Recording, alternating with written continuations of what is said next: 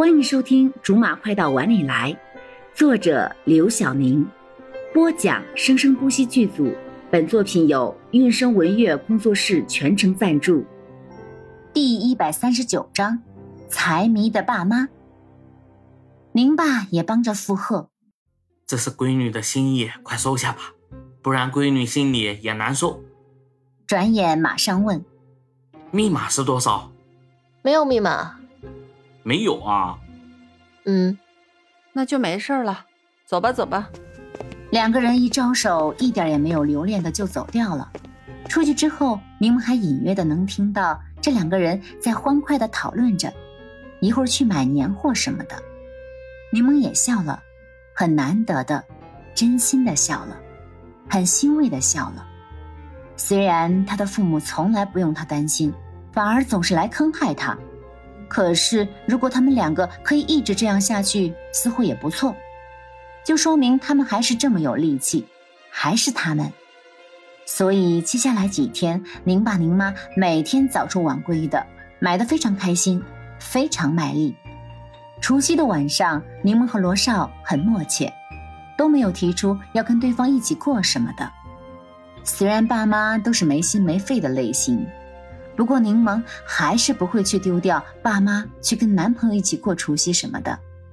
他和罗少。没必要弄这些有的没的。一过完年没几天，马上就要回去工作了。一回到事务所之后，柠檬明显的感到自己的思维和行动都已经迟钝了。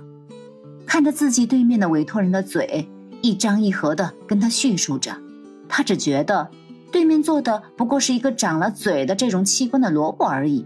萝卜居然也有打官司，果然假期综合症，无论谁也逃不过去啊！委托人走了之后，徐树跟柠檬递了杯咖啡。刚才看你没什么精神啊。啊，对不起啊，还有点没缓过来呢。你最好快点缓过来。这个案子如果你能拿得下来的话，你的银行卡又能厚不少。柠檬漫无目的的翻着资料，虽然还是很懒的样子，可是眼睛已经精明起来了。看来是呢。回家过得怎么样？回家只知道了一件事情。什么？要更努力的工作了。柠檬想着宁爸宁妈跟自己说养育之恩的时候的场景。你不是一直都很努力吗？徐庶想着柠檬工作的样子，有的时候让自己都自叹不如。这次不一样了，是时候该考虑给他们二位买房子了吧？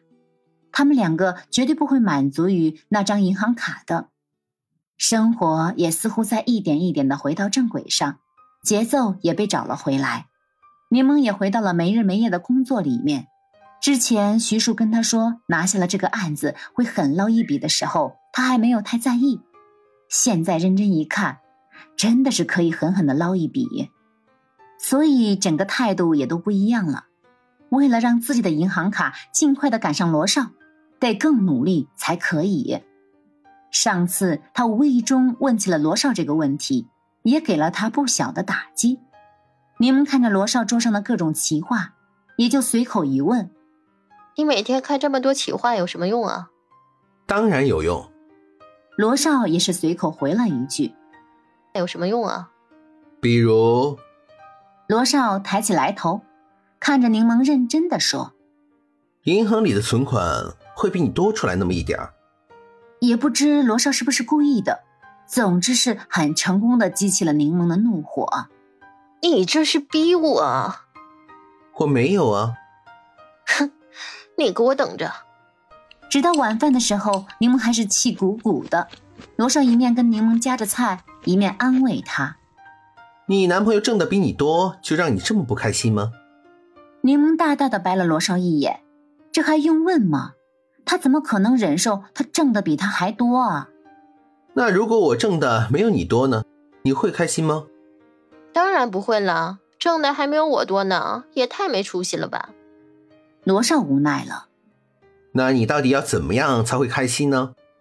挣的正好跟他一样多的话，这个量是很难控制的。有钱送上门，他不可能不要；更何况柠檬每个案子的薪酬都是不固定的，有的会非常高昂，有的则是白忙活一场。好了，以上就是我们播讲的本章的全部内容，感谢您的收听，我们下集不见不散。